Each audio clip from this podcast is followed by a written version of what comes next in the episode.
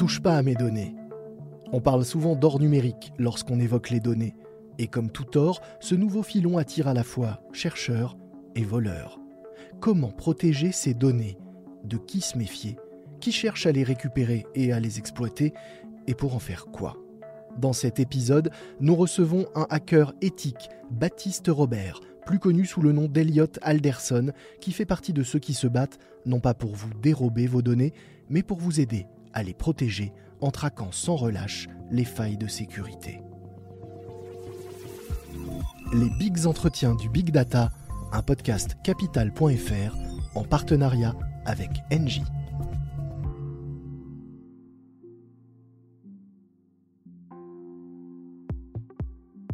11 697, 11 697, c'est le nombre de jours qui se sont écoulés entre votre naissance en février 89 et la date de notre entretien. 11 697. 31 000, c'est le code postal de Toulouse, la ville où vous habitez et où vous travaillez. 45, c'est le nombre d'épisodes de la série Mister Robot dont le héros Elliot Alderson a inspiré votre pseudonyme sur Twitter. 237 800, c'est le nombre de vos followers sur Twitter justement, des abonnés à votre compte Elliot Alderson.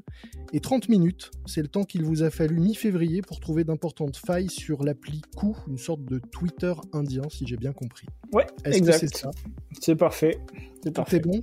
Pas d'erreur dans les chiffres? Je n'ai pas fait de mauvais calculs Tout est bon. C'est qui qui vous a donné ma, ma date de naissance? C'est Google. C'est Google C'est sur Google ça? Février, alors je sais plus le combien, le 8, 8 février 89 Ouais, ouais, ouais, ouais. À qui j'ai dit ça encore? Vous voyez, voyez qu'on trouve des trucs, hein, bien malgré soi. Dans cet épisode, nous recevons aujourd'hui un explorateur de failles, pas un spéléologue, non, mais un chercheur en cybersécurité ou un hacker, mais un hacker éthique le hacker éthique, c'est un peu au hacker ce que le corsaire est au pirate, sa version légale ou légaliste en somme. Il s'appelle Baptiste Robert. Et donc, Baptiste, vous êtes un hacker, mais gentil, qui fouine, qui explore, qui cherche dans tous les recoins du web, dans la masse des données, parfois publiques, parfois cachées, celles qui ont un sens, un intérêt ou tout simplement qui ne devraient pas être exposées. Vous dénoncez euh, les failles que vous trouvez et, si possible, vous aidez à les corriger. Est-ce que cette définition vous convient? Oui, tout à fait.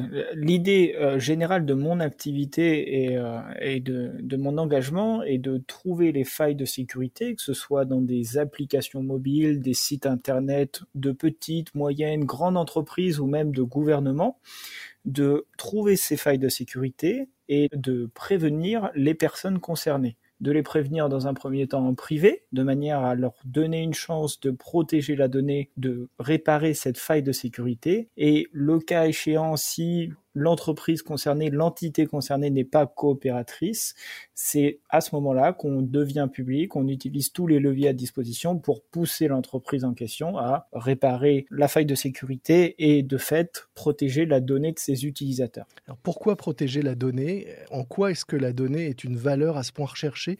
On dit souvent que la data c'est le, le nouvel or, Qu'est-ce que ça de si précieux, ces données? La donnée utilisateur est extrêmement précieuse puisqu'elle a une valeur marchande extrêmement importante. Et c'est vraiment sur ce point qu'il faut, qu'il faut insister. Vos données personnelles ont une valeur marchande importante et sont au jour le jour échangées, vendues, recoupées afin de créer un profil de qui vous êtes. Et si j'ai un profil de qui vous êtes, je suis capable de vous cibler de manière beaucoup plus fine. Et ça, c'est extrêmement pratique pour beaucoup d'industries, pour la publicité notamment. C'est le premier exemple qui nous vient en tête, puisque si je connais vos centres d'intérêt, par exemple, je vais être capable de euh, vous pousser des publicités qui seront beaucoup plus ciblées, qui seront susceptibles de vous atteindre plus facilement.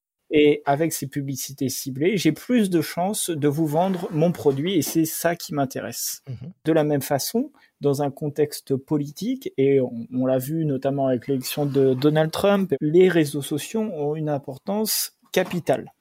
Et lorsqu'on a des données personnelles, on est capable de cibler les nouvelles qu'on va vous mettre en avant. Typiquement, votre fil d'actualité Facebook n'est pas le fil d'actualité Facebook de votre voisin. Et la raison pour ça, c'est que derrière, on vous a profilé, on vous a amené des publications qui vont retenir votre attention. Le but du jeu, c'est de créer de l'engagement, que vous restiez le plus longtemps possible sur leur site, puisque plus vous restez longtemps, plus je vais gagner de l'argent, parce que je vais être capable de vous pousser des publicités, euh, de vous vendre des produits.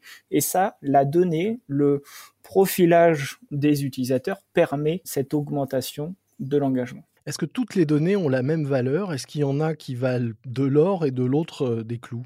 Tout ne se vaut pas. Par exemple, si j'ai le numéro de téléphone mmh euh, du président de la République, ça n'a pas la même valeur que mon numéro de téléphone à moi. C'est relativement facile à comprendre. De la même façon, si j'ai l'adresse physique, l'adresse du domicile du chef d'un parti politique, euh, ça n'a pas la même valeur que votre adresse personnelle c'est pareil. Et si c'est des données plus intimes encore? Et si c'est des données plus intimes, effectivement, si je sais que euh, vous avez l'habitude entre 18h et 19h euh, de discuter au téléphone toujours avec la même personne qui n'est pas une personne devant votre entourage proche, euh, c'est une donnée extrêmement précieuse et qui peut être utilisée contre vous dans plein de contextes différents.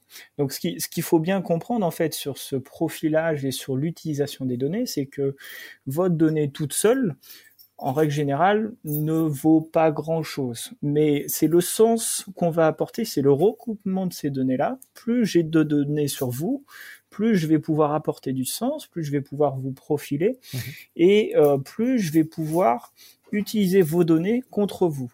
Et vous allez perdre en fait votre vie privée puisque je vais être capable de, modifier votre vie. Tout votre internet en fait va être personnalisé. Je vais être capable de vous de suivre quasiment chacun de vos faits et gestes. Est-ce que ça veut dire aussi qu'il ne faut pas chercher à protéger toutes ces données de la même façon? Est-ce que de la même façon qu'on peut laisser euh, traîner euh, euh, sur le meuble de l'entrée des pièces de centimes et mettre en revanche un lingot au coffre, il y a des différentes stratégies de sécurité à avoir selon la valeur et l'importance des données qu'on cherche à protéger? Mon credo, c'est, il est vraiment que il faut donner la compréhension globale aux utilisateurs. C'est-à-dire que euh, si vous voulez mettre votre adresse personnelle sur un site internet, mmh pourquoi pas? Mais il faut que vous soyez informé de qui va posséder votre adresse avec. Est-ce que va y avoir un traitement sur votre adresse derrière? Est-ce que cette adresse va être revendue à des compagnies tierces? Il faut que vous ayez toutes les informations. Ainsi, une fois que vous allez mettre votre adresse, vous avez fait votre choix en votre âme et conscience. Vous savez que, ok, je donne mon adresse, mais du coup, elle m'appartient plus potentiellement, elle va être revendue euh, et euh, vous perdez vraiment la propriété sur cette donnée qui vous est personnelle. Donc, c'est vraiment euh, ce choix-là qu'il faut apporter, c'est-à-dire de dire aux gens, voilà, on vous demande telle information, votre nom, votre prénom, on vous demande votre adresse email. Est-ce que déjà c'est utile pour le service en question? Est-ce qu'ils ont vraiment besoin de cette information? Typiquement, si on me demande mon adresse, je reprends le cas de l'adresse, on me demande mon adresse, mais que c'est pas un service de livraison, je, je vais jamais rien me faire livrer chez moi. Pourquoi je donnerais mon adresse au site internet en question? Est-ce que si je mets une adresse complètement hasardeuse, euh, complètement inventée, est-ce que le site va toujours marcher? La réponse en règle générale est oui. Vous pouvez mettre n'importe quoi. Un exemple très concret, c'est vous allez à l'aéroport, vous connectez au Wi-Fi de l'aéroport, on va vous demander très souvent une adresse email. L'adresse email, vous pouvez mettre ce que vous voulez en règle générale. Vous mettez une adresse email, vous acceptez et vous avez accès au service. Donc vous n'avez pas besoin de mettre votre vraie adresse email mettre votre vraie adresse email, ça apporte une information supplémentaire sur qui vous êtes, puisque on sait que la personne qui a cette adresse email là était à telle heure dans tel aéroport. Et puisque je connais le, les vols qui sont partis à cette heure-là, je peux même prévoir à peu près sur quel vol vous partiez. Mhm. Et si j'ai d'autres données sur vous et que je fais un recoupement, je vais être capable de savoir votre trajet. Alors là, on parle de données que l'on donne euh, que l'on consent à donner, euh, c'est le cas de le dire, euh, vous, vous vous intéressez aux failles et donc possiblement aux données, non pas que l'on donne, mais que l'on risque de se faire voler. C'est un autre problème. Et comment on, on essaye de s'en protéger? Les failles de sécurité, effectivement, peuvent mener à des vols de données potentiels. Plus que effectivement, si j'ai une faille de sécurité dans un système, je vais pouvoir pénétrer à l'intérieur du site internet. Je vais pouvoir accéder par exemple à une base d'utilisateurs et si j'ai la base d'utilisateurs, toutes les informations des utilisateurs vont être à disposition de l'attaquant. Et puisqu'ils vont être à disposition de l'attaquant, je vais pouvoir obtenir euh, le nom, le prénom, le, le pseudonyme, l'adresse email. Et ça arrive régulièrement, pour pas dire tous les jours, où on retrouve sur des forums de hacking, sur le dark web notamment, des ventes et des achats de bases de données avec ces informations-là. Et alors, qui sont aujourd'hui les, les, les acheteurs et les vendeurs de données? À qui profite le crime? Alors, à qui profite le crime? Souvent à des gens dont c'est le métier, j'ai envie de dire. Il y a des gens qui se sont spécialisés dans ce domaine-là. Il y en a, il y a des gens qui sont journalistes, il y a des gens qui sont politiciens, et il y en a d'autres qui sont cybercriminels, si, si je puis dire, et qui se lèvent le matin et euh, pour savoir quel entre guillemets quel site ils vont hacker, s'ils arrivent à trouver une faille de sécurité sur tel ou tel site, mhm. récupérer la donnée associée et derrière aller sur des forums, sur des place de marché pour aller revendre la donnée qu'ils ont volée. Donc, à qui ça profite? À des gens dont c'est le métier. Il n'y a pas de saut métier. Et alors, combien ça coûte? Est-ce que concrètement, vous pouvez nous donner euh, un exemple? Est-ce que vous avez une idée de la valeur euh, de euh, mon mail, d'une date de naissance, d'un numéro de téléphone, si c'est pas celui du président, mais de, de quelqu'un d'anonyme? Alors, il, faut le, il faut le voir en fait sur une, sur une globalité. C'est-à-dire que effectivement votre adresse, votre nom, prénom, tout seul va pas être intéressant pour grand monde. Euh, ça, ça, avec avec tout mon respect. Je, prends pas mal, je prends pas mal. Rassurez-vous. Ce qui est intéressant, c'est la globalité. C'est-à-dire que ce que vous allez voir sur les posts, notamment sur les forums, etc., de gens qui vendent ce type de base de données, c'est le nombre de d'entrées utilisateurs que vous avez ils vont dire j'ai réussi à avoir 11 millions de pseudonymes, de mots de passe et d'adresses email. Plus que j'en ai 11 millions, ça va coûter cher. Si, j'en ai 500 millions, ça coûte encore plus cher. Mmh. On a typiquement une base de données d'utilisateurs de Facebook euh, qui a été euh, mise à disposition assez récemment sur, euh, sur ce type de forum, avec plus de 500 millions d'utilisateurs. Facebook répartis sur évidemment quasiment tous les pays du monde. Et euh, cette base de données, si, si je, ne dis pas de bêtises, était entre, vendue entre 10 et 20 000 euros. Et qu'est-ce qu'on peut en faire? Alors, ce qu'on peut en faire, c'est ce qu'on ce qu'on racontait tout à l'heure, c'est-à-dire que on peut retrouver des personnes, c'est-à-dire que sur 500 millions, vous allez avoir beaucoup, beaucoup de gens, dont des des gens qui sont célèbres, des gens, des politiciens, des gens importants, mmh. euh, mais vous allez aussi avoir votre voisin, potentiellement, votre, euh, votre ex-petite copine pour certains. Euh, donc on peut en faire beaucoup de choses, des bonnes choses comme des très mauvaises choses, malheureusement.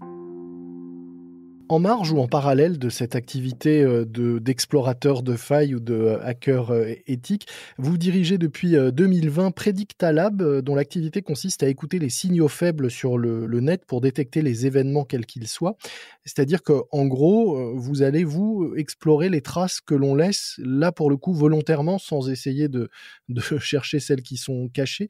Comment ça fonctionne et qu'est-ce que vous en faites? Je suis parti du constat de me dire qu'en fait, quel que soit l'événement qui se passe sur la planète, que ce soit une inondation, un tremblement de terre, un, incendie qui se déclare quelque part, il y a toujours quelqu'un qui va prendre une vidéo et qui ensuite, une vidéo, une image, qui va le poster sur les réseaux sociaux et qui ensuite va appeler les secours.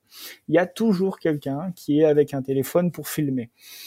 Et mon idée, l'idée de Predictalab, c'est d'aller chercher ce premier poste, cette première image, cette première vidéo, et d'aller informer que ce soit les autorités, si c'est par exemple un tremblement de terre, ça permettra aux autorités d'organiser au mieux les secours, mais également d'alerter bah, les médias. Et le, troisième type de client visé par euh, Predictalab, c'est également les entreprises privées, plus que ça peut être intéressant pour euh, une entreprise dans un, dans un contexte de crise, par exemple, de savoir ce qui se dit sur les réseaux sociaux, quels sont les reproches des gens Typiquement, je, je, suis une entreprise, je viens de sortir un nouveau shampoing. Ça m'intéresse de savoir si les gens disent ah bah il pique trop, euh, il m'a donné des boutons, euh, voilà, et de moduler ma communication en fonction. Mais donc l'idée c'est aussi de pouvoir remonter à la source, comme le saumon euh, de l'information, et éventuellement de trouver l'origine, je ne sais pas, d'un bad buzz ou d'un appel à manifester ou d'une fake news par exemple? C'est de trouver, de remonter à la source, mais c'est même d'être là quand la source apparaît.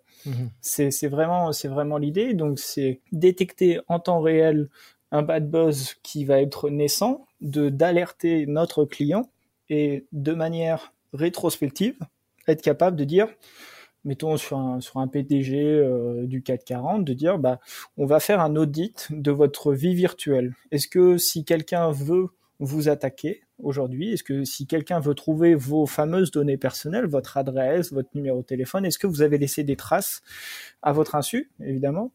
Est-ce que vous avez laissé des traces et est-ce qu'on est capable de, retrouver vos informations? Et c'est là que Predictalab est capable d'apporter son expertise et de dire, en analysant toute votre virtuelle, en, faisant l'extraction de toutes ces données-là, on est capable de vous profiler et de savoir, bah, effectivement, euh, vous étiez euh, sur Instagram, vous avez l'habitude de poster une photo du même point de vue à des heures entre 20h et, euh, et minuit. Donc potentiellement, c'est là où vous habitez. On est capable de resituer la photo parce que vous avez laissé vos données de localisation. Et donc, euh, on est capable de savoir que votre domicile, c'est à cet endroit précis. Donc, on a une idée effectivement du, type de traces que vous cherchez. Mais comment, dans la, masse de, données, vous arrivez à trouver celles qui sont euh, pertinentes par rapport à, cette recherche? C'est toute l'expertise de, de Predictalab et c'est là où est, la difficulté.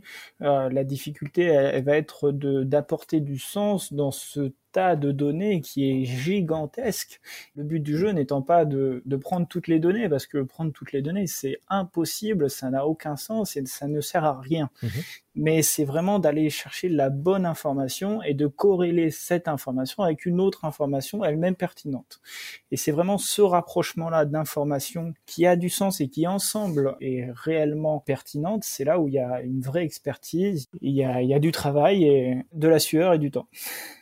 Est-ce que ça veut dire aussi que nous sommes tous des paniers percés à données, qu'on laisse inévitablement euh, des traces euh, numériques et virtuelles où qu'on soit? Oui, la réponse à ça est oui et encore oui. Quel que soit votre euh, niveau, quel que soit votre poste, quel que soit votre secteur, vous avez quasiment tous fait une erreur dans votre vie virtuelle. Vous avez quasiment tous laissé des traces, que ce soit aujourd'hui, mais également hier.